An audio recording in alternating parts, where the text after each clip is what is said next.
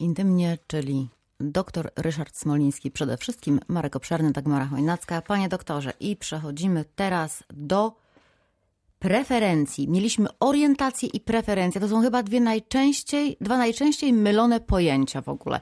Ja, ja rzeczywiście sam, mnie się wydawało, że to znam na pamięć i zdarza mi się pomylić. Jak to objąć? No, można jeszcze zahaczając z powrotem y, do orientacji, o orientację powiedzieć, że orientacja jest preferencją związaną z płcią, z którą chcemy realizować się seksualnie. Czyli orientacja jest pewną preferencją, która mówi, ja mam preferencję i jestem homoseksualny, lub jestem heteroseksualny, lub jestem biseksualny. Natomiast preferencja seksualna ogólnie to jest zakres pewnych bodźców i zachowań, które preferujemy, które w warunkach wolnego wyboru są dla mnie wartościowe. Są dla mnie erotycznie wartościowe, są takimi bodźcami, które mnie podniecają, które służą mojemu seksualnemu spełnieniu. Czyli tu już nie mówimy o płci, płeć zdefiniowaliśmy w orientacji, a teraz mówimy o zakresie zachowań, które najchętniej realizujemy w warunkach wolnego wyboru i o bodźcach, które nas kręcą. Dobrze, to teraz Oczywiście tak. te zachowania i te bodźce wynikają z różnych, tysiąca różnych rzeczy, ale bardzo wielkie znaczenie na to, jakie dla nas są preferowane e, te preferencje seksualne, ma największe znaczenie na cały rozwój psychoseksualny. To, czegośmy się nauczyli, co dla nas było pozytywne, cośmy sobie uwarunkowali, co było dla nas przyjemne i tak dalej. Czyli orientacja to jest coś, czego nie wybieramy, z tak. orientacją się rodzimy, a preferencja to jest tak jakby mm, upodobanie. Czyli w orientacji seksualnej mogę być heteroseksualna, czyli podobają mi się mężczyźni, ale wśród tych mężczyzn wybieram na przykład y, wysokich y, szatynów, tak? O, czekaj, czekaj, tak. dobrze, ale podobają ci się mężczyźni. Tak. Miejmy nadzieję, że, e, że, że z wzajemnością. blondyni. Tak. E, no dobrze, ale teraz masz sytuację taką, że e, patrzysz na jakąś kobietę i myślisz, może z nią. Bo ja mam tu takie pytanie, proszę mnie albo okrzyczeć, albo w ogóle postawić do kąta, żebym sobie tam poklęczał na grochu, bo, bo czasem mi się wydaje, że, że właśnie ten, ten biseksualizm, o którym e, pan mówi, że, że, że, też do końca nie bardzo się chce zgodzić z tym, że to jedna z tych orientacji seksualnych, że to jest, że to jest nie wiem, pewien eksperyment. Czy dopuszcza pan, czy dopuszcza pan tego typu myślenie? Tak, do, do, do, dopuszczam tego. Ja nie mam pewności absolutnej, ale nie spotkałem w życiu wielu pacjentów czy pacjentek, które jednoznacznie miały jakby z, z anamnezy, z, z, z, badania wynikało, że one są, te osoby, te osoby są biseksualne. Zwykle jednak po dokładnym, po dokładnej rozmowie i analizie wychodziło coś takiego, jak mówiłem wcześniej, że jest to osoba jednak na jednym z tych biegunów albo homo, albo heteroseksualna. Częściej jest to osoba homoseksualna, która realizuje zachowania heteroseksualne, ponieważ no, nigdy nie miała możliwości, wstydziła się, kryła yy, i tak dalej, i tak dalej. I żyła zupełnie inaczej, a kiedyś nagle odkryła, odważyła się, wyzwoliła się no ale wie pan, no to z tego, co pan mówi, panie doktorze, no to gdzieś tam wewnątrz ta niezmienna orientacja seksualna tkwiła. No bo jeśli ten ktoś tak. od, od zawsze tak. był, nie wiem, homoseksualny czy heteroseksualny, a z różnych przyczyn tkwił w innym związku, no to w którymś momencie on się wyzwala, wy, wychodzi z tego jajka, tak? W związku tak. z tym trudno powiedzieć, że on był biseksualny, no bo biseksualny to, to, to jest, no, no, no, no wiesz właśnie, to jest ten, kto, kto jakby nie, nie rozróżnia tych, tych cech tak, płciowych tak. drugorzędnych, trzeciorzędnych. Pewnie o pierwszorzędnych nie ma co mówić, rzędowych, przepraszam, rzędowych.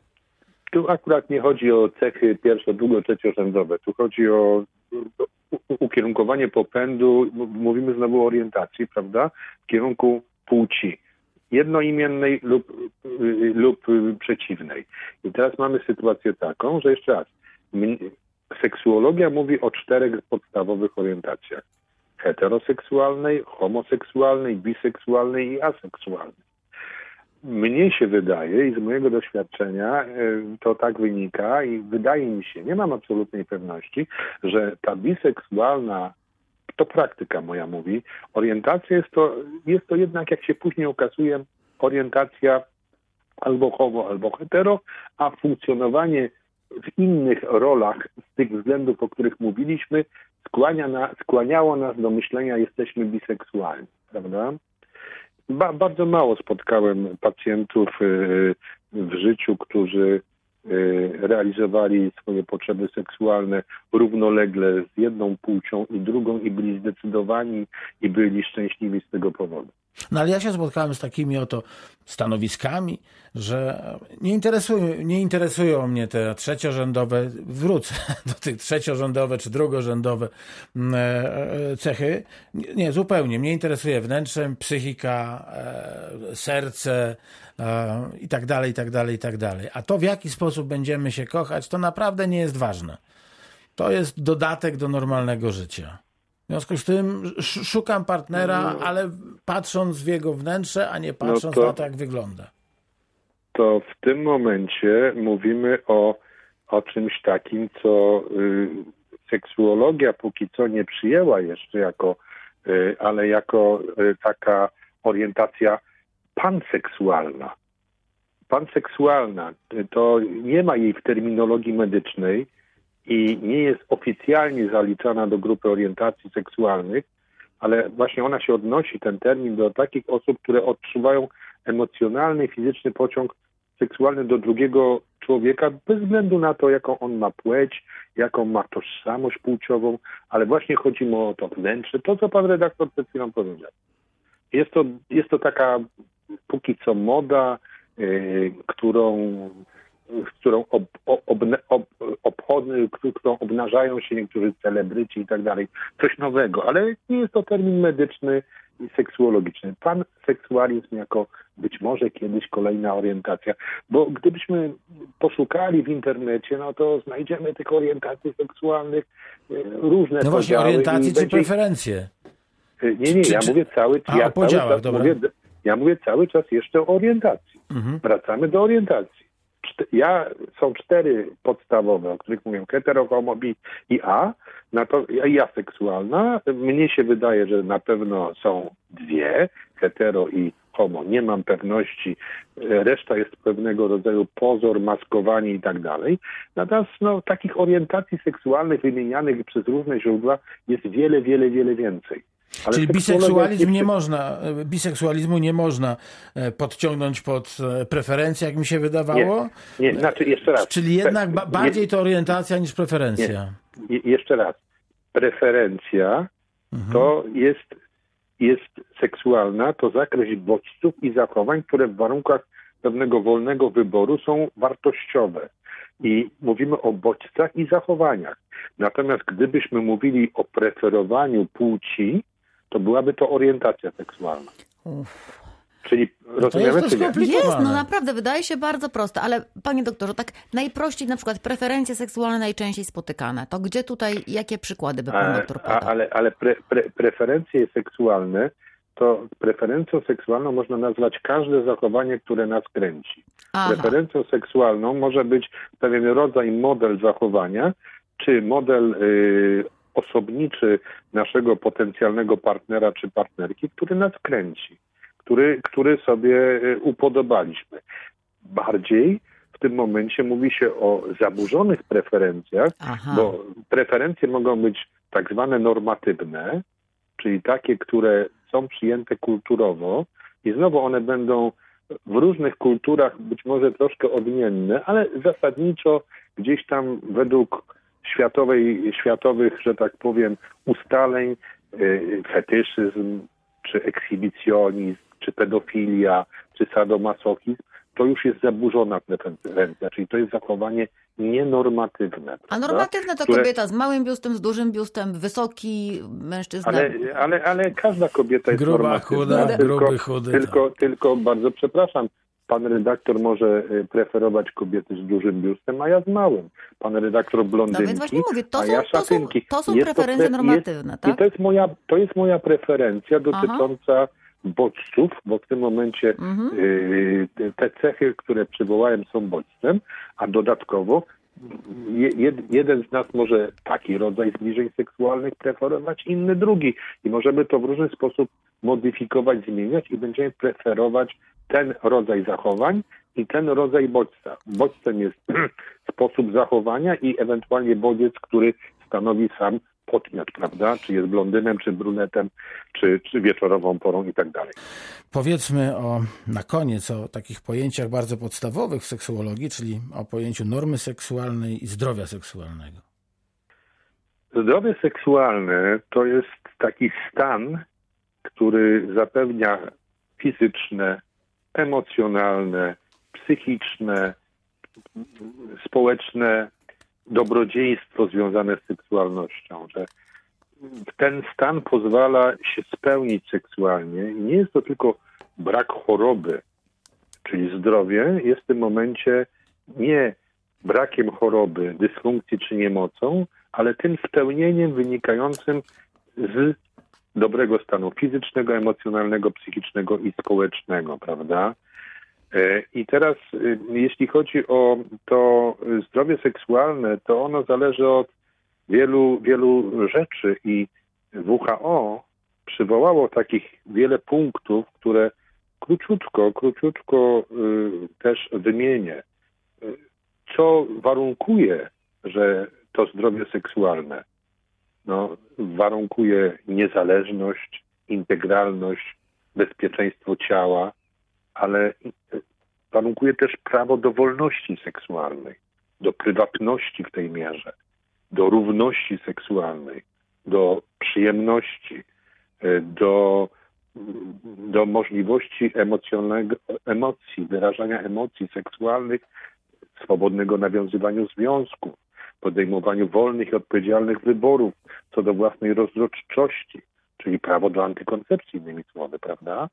E, prawo do wiedzy o seksualności opartej o naukę, prawo do edukacji seksualnej, a także prawo do opieki seksualnej, zdrowotnej, czyli do, do lekarzy seksuologów. To trochę nudne, ale to bardzo ważne, co przeczytałem, bo jeśli y, któryś z tych elementów nie jest spełniony, nie można mówić o zdrowiu seksualnym, o zdrowiu seksualnym, bo oczywiście to zdrowie można rozumieć też w kategoriach choroby, prawda? Czyli jestem na coś chory, a więc skutkuje to też pewnymi dysfunkcjami seksualnymi, ale najczęściej jest to choroba, która nie, nie ma takiej choroby stricte seksualnej. Dysfunkcje seksualne wynikają często z wielu innych, innych chorób i one są ich skutkiem.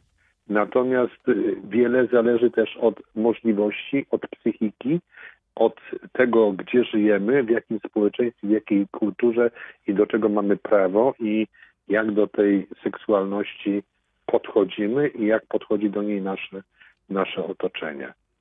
Trochę nudne, co? Nie, no to jest to, myślę, otwierające horyzonty myślowe, bo to rzeczywiście w taki sposób o zdrowiu seksualnym nie myślałem. Ja myślałem zupełnie w innych no. kategoriach, tak, że ja nie robię nikomu krzywdy, tak, że nie chodzę, ale nie, to, nie jestem ekshibicjonistą gdzieś tam w parku, że nie, nie, nie napadam. Że mam się, ale, mam się świetnie ale, inni ze mną. O, ale, ale, to, ale to było tylko, to, to o czym pan redaktor mówi, było to w tych punktach zawarte Mówiliśmy o wolności seksualnej, o prywatności, o równości, o możliwości wyrażania swojej seksualności, możliwości nawiązywania związków. Już nie chcę tego jeszcze raz przytaczać, ale y, to, to właśnie na to się składa, co pan przywołał że nie, nikt nas w parku nie zaatakuje, nikt nie zrobi nam no tak. krzywdy no seksualnej. Tak, tak, będziemy mogli robić, będziemy robić seksualnie to na, to, na co mamy ochotę, nie krzywdząc nikogo, a jednocześnie um, będziemy mieli prawo o tej seksualności się dowiedzieć, nie, nie tylko w naszej audycji,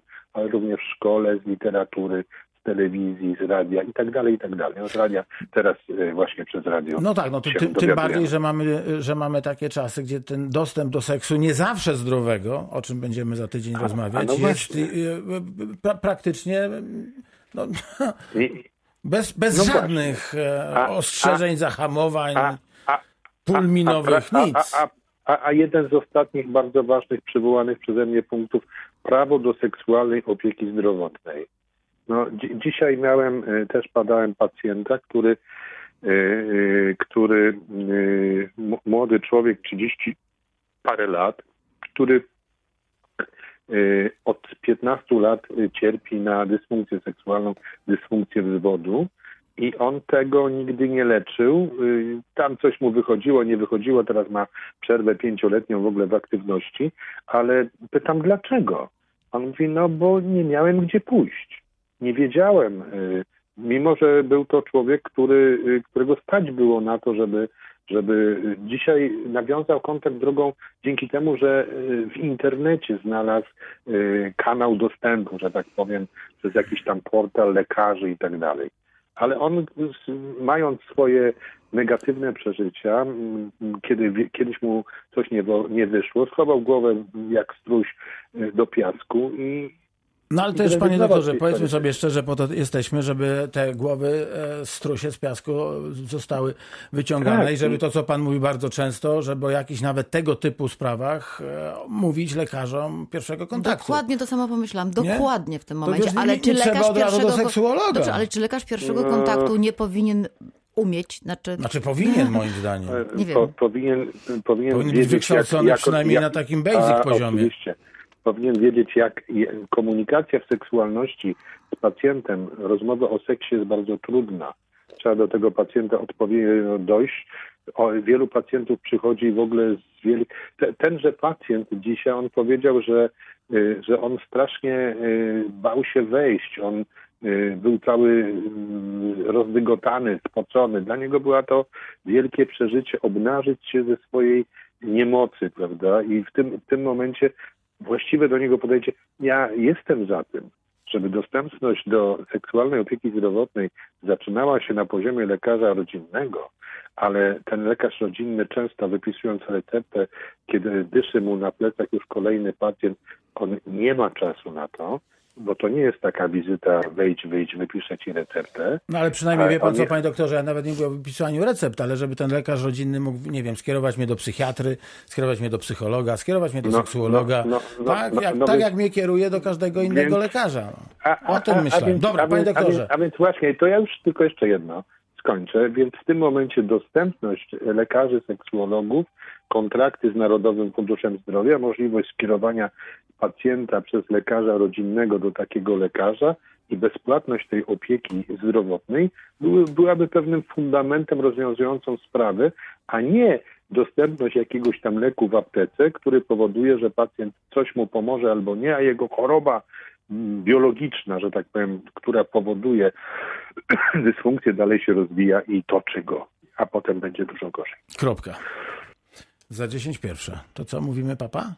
tak, No, życzymy, mówimy. życzymy Państwu dużo zdrowia seksualnego i, i wszel- wszelakiego. Bardzo, bardzo dziękujemy, panie doktorze.